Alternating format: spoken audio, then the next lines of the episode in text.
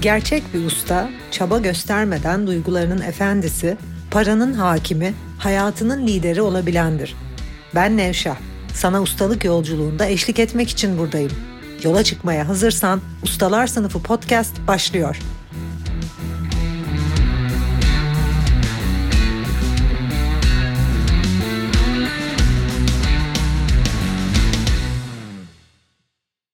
Ustalar Sınıfı podcast'inden tekrar merhaba. Evet geçen hafta sevgi bilincini konuştuk ve yine sevgiden devam ediyoruz. Bu arada başlamadan önce birkaç anonsum var.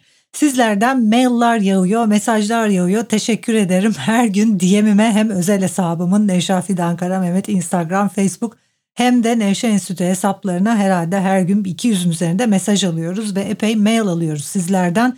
Her zaman yorum yapabilirsiniz, bize sorularınızı iletebilirsiniz. Nerede takılıyorsanız bilgi.nevşah.com'a mail atabilirsiniz. Hocam siz anlatıyorsunuz anlatıyorsunuz en sonunda Nevşehir Enstitü müfredatına çıkıyor yol. En sonunda müfredatı hepimizin bitirmesi mi gerekiyor gibi sorular alıyoruz.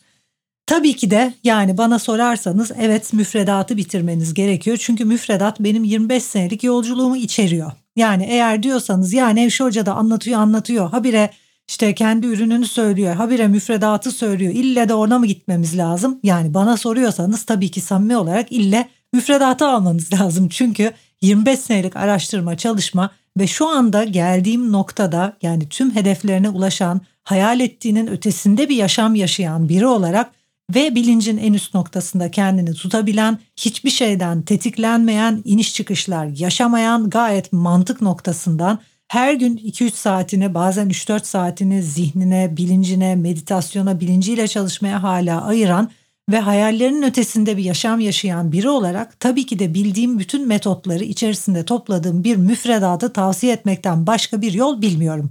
Çünkü müfredatta anlattıklarımın tamamını anlatan kimse yok. Dünyada başka bu müfredatın içerisindeki her şeyi anlatan başka bir hoca bulamayacaksınız.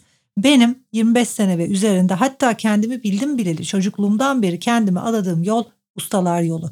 Ben bu yaşamı mümkün olan en üst bilinç seviyesinden yaşamaya en üst sağlık seviyesi, en üst bilinç seviyesi, en üst zeka, en üst yaratıcılık, maddi birikim, bolluk, zenginlik, işte sağlık her anlamda, sosyal anlamda liderlik en üste gelme ve tabii ki yükselerek devam etme konusunda çocukluğundan itibaren kararlı bir kişiyim. Bunu yapabileceğimi bilirken yani bir taraftan da duygusal iniş çıkışlar olmadan psikolojik olarak dengede, manevi olarak güçlü, tanrısallığımı deneyimlemeye kararlı biri olarak tabii ki de bugüne kadar yüzlerce hocayla tanışıp yüzlerce metot deneyimledim ve belki de şu anda Türkiye'de yeni yeni popüler olmuş metotları ben 15 sene önce, 20 sene önce, 30 sene önce deneyimlemiştim. Nefes koçluğu sistemini Türkiye'de ilk anlatan ve ilk Türkiye'ye getiren 20 sene önce kişi olduğumu bütün standartlarını belirleyen Nefes Koçluğu Federasyonu'na başkanlık yapıp Türkiye'de nefes koçluğunun meslek haline gelmesini falan filan sağlayan Klasik Vedik meditasyon hocası başka Türkiye'de yokken hala yok bu arada. Klasik Vedik meditasyon hocası olmuş ustalaşma yolunda dünya çapındaki birkaç liderden biri olarak en azından ustalar dünyasında diyeyim bilinen bir hoca olarak evet arkadaşlar öğrettiklerimi öğreten başka kimse yok. Bu müfredat başka bir yerde yok ve tabii ki de sizi müfredata yönlendirmek durumdayım.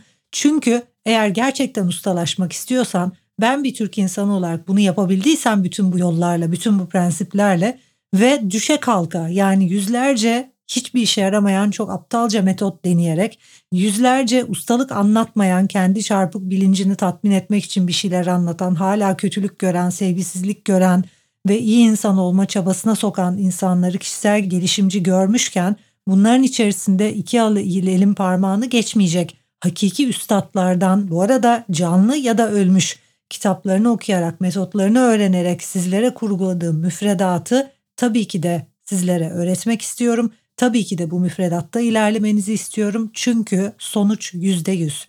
Eğer aranızda gerçekten ustalaşmak benim gibi maddi manevi her anlamda zekasında, fiziksel kapasitesinde hangi yaş olursa olsun birikiminde, iş hayatında, aile hayatında, eşiyle olan ilişkisinde, çocuklarıyla olan ilişkisinde en üst seviyeden hayallerinin bile ötesinde bir seviyede yaşamak isteyen varsa yaşamın tamamını yönetip istediği gibi kurgulamak isteyen böyle bir güç, tanrısallık ve tanrısallığın ötesi bir noktaya geçmek isteyen varsa yolu dünya çapında en iyi bilenlerden biriyim. Türkçe konuşup Türkçe eğitim veren de tek kişiyim.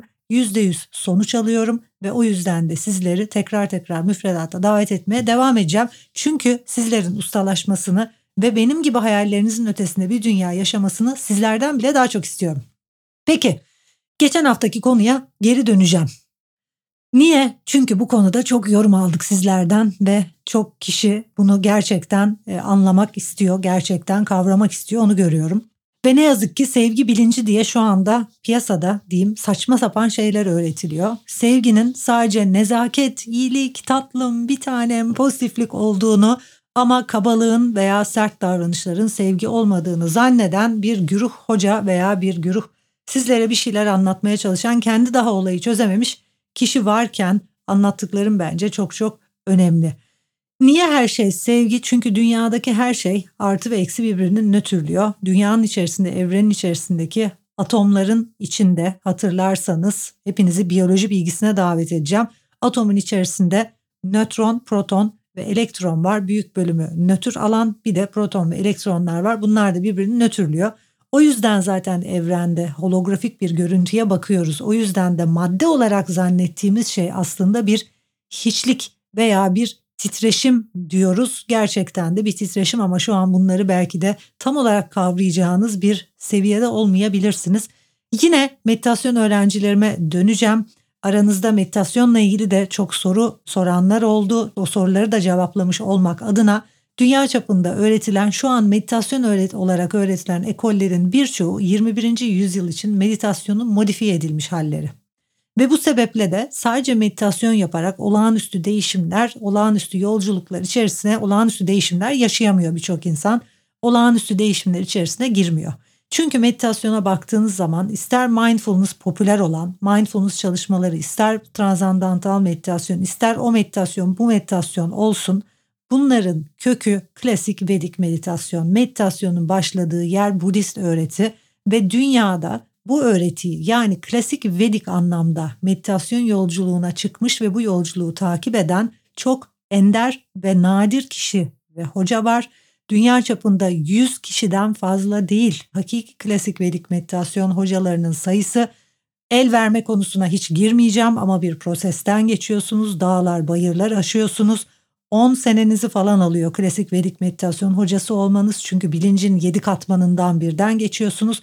İşte meditasyon öğrencilerim çok iyi biliyor. O bilincin katmanları, her bir katmanın ne kadar zor olduğu, nasıl testler vermeniz gerektiği. Şu an modern dünyada baktığınızda da bir meditasyon kitabı okuyup ertesi gün meditasyon öğretenler, işte 2-3 yoga hareketinden sonra meditasyon yaptıranlar veya daha kendi her gün birkaç saat meditasyon yapmadan meditasyon yolculuğunu öğretmeye çalışanlar var. İşte bir şey moda olunca ne yazık ki böyle bir durum oluyor. Fakat bütün bunların ötesinde klasik anlamda en azından benim sizler için gerçek ustalaşma yolculuğunda sizleri sokmak istediğim yol klasik Vedik meditasyon yolu.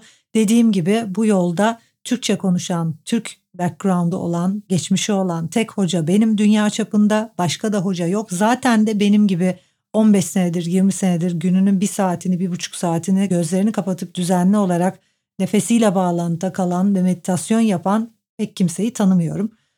Ve bunu yapmıyorsanız da zaten hakiki bir hoca olamıyorsunuz. O yüzden de hepinize tavsiye ettiğim yer meditasyon yolculuğu. Şimdi o yolculuğa çıktığımızda burada öğrencilerim mutlaka bunu deneyimliyorlar.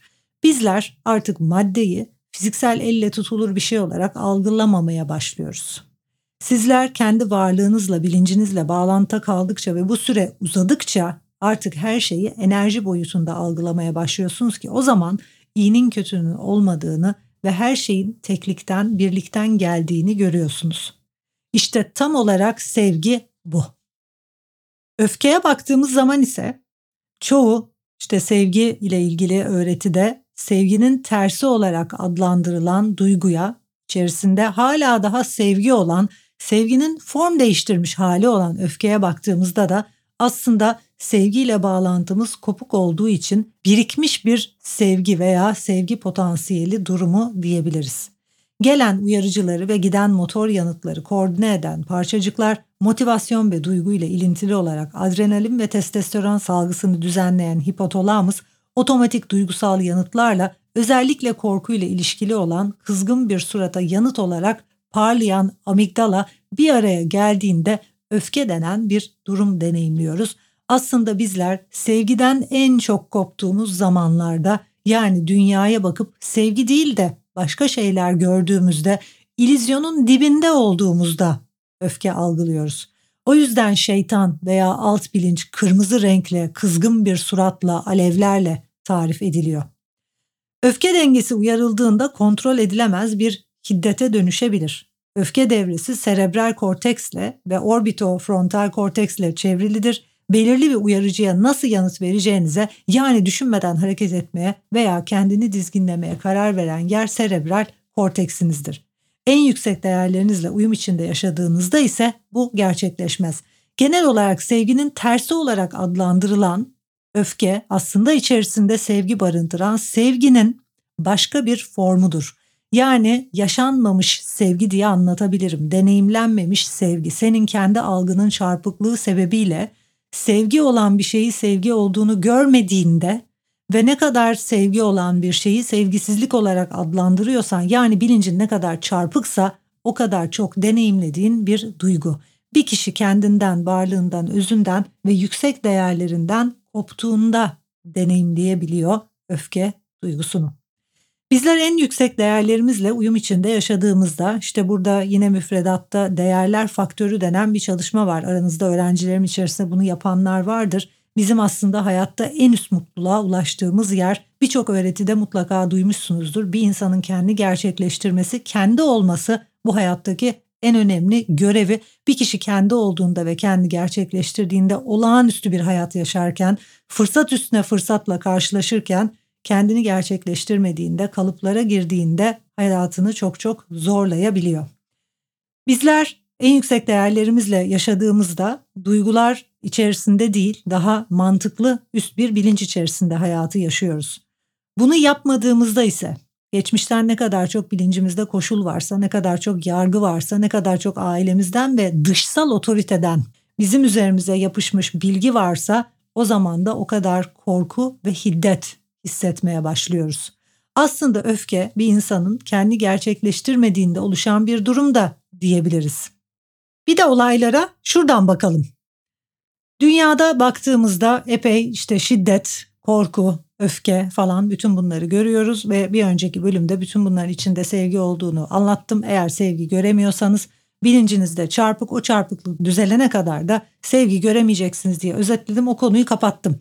Diğer taraftan mistikler ve dini liderler çağlar boyu barış çağrısında bulunmuş olsa da halen daha bu devam etse de savaşı ve şiddeti yok edemedi hatta hiçbiri azaltamadı bile.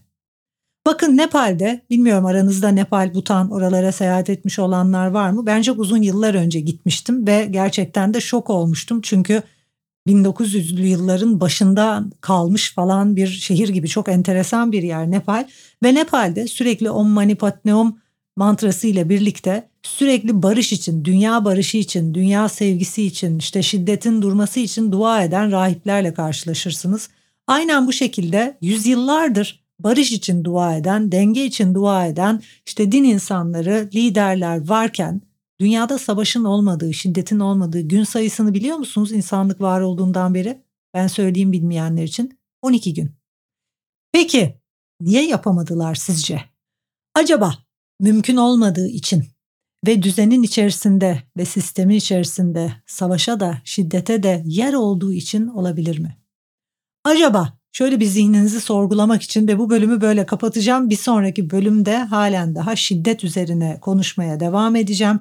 İnsanlar ve hayvanlar arasındaki farklar ve şiddete karşı şiddetin aslında asıl sorunumuz olduğuna da değineceğim ama şimdi sizi birazcık düşündürmek istiyorum bu bölümü bitirmeden önce. Sizce şiddet aslında çarpık bir algı sebebiyle ve biz ona rezistans gösterdiğimiz için artıyor olabilir mi? Acaba şiddetin içerisinde görmemizi bekleyen bir sevgi var mıdır? Acaba şiddet diye algıladığınız şey içerisinde sevgi barındıran, mükemmelliği, ilahi gücü barındıran şeylerden biri midir? Ve son olarak düşünmeniz için bazılarınıza bu sert gelebilir. Dünyaya baktığında, evrene baktığında, tüm döngüye baktığında, bütün yaratılışa baktığında, yaratılışın yaratıldığı gibi olmasından veya şöyle diyeyim, olanın olduğu gibi oluşundan kim sorumlu? Evrenin tüm evrensel döngüsünden kim sorumluysa o sorumlu. Yani bazıları buna Allah diyor, bazıları yaradan diyor, bazıları Tanrı diyor, bazıları varlık diyor. İşte birçok buna birçok isim verilebilir. Genel olarak bütün döngünün içerisine baktığında bu döngünün içerisinde şiddet varsa, savaş varsa veya dünyada ne oluyorsa olmaya devam ediyor değil mi? Yani buna izin verilmiş. Eğer bir üst bir merci varsa yaratılış ve yaratan veya bütün bu evren döngüsünün tamamının bilinci diyeyim veya zekası, evrensel zeka savaşa, insanların birbirini öldürmesine, didişmesine bütün bunlara izin vermiş durumda. Şimdi size sorum şu. Peki sen bu küçücük insan beyninle zaten daha önceki bölümlerde de konuştuk limitli bir algın var.